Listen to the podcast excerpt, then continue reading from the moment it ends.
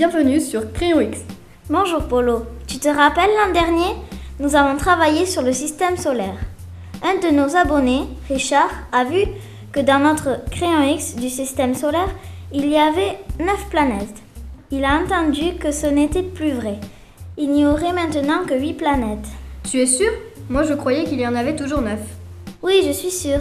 Richard a raison. C'est Pluton qui a disparu du système solaire. Et tu sais pourquoi?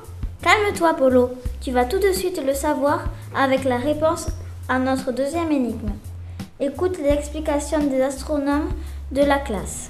Les spécialistes ont estimé que Pluton n'était plus une planète et donc que le système solaire ne comptait plus que 8 planètes. En effet, Pluton, l'ancienne neuvième planète, devient la première d'une nouvelle catégorie, les planètes naines.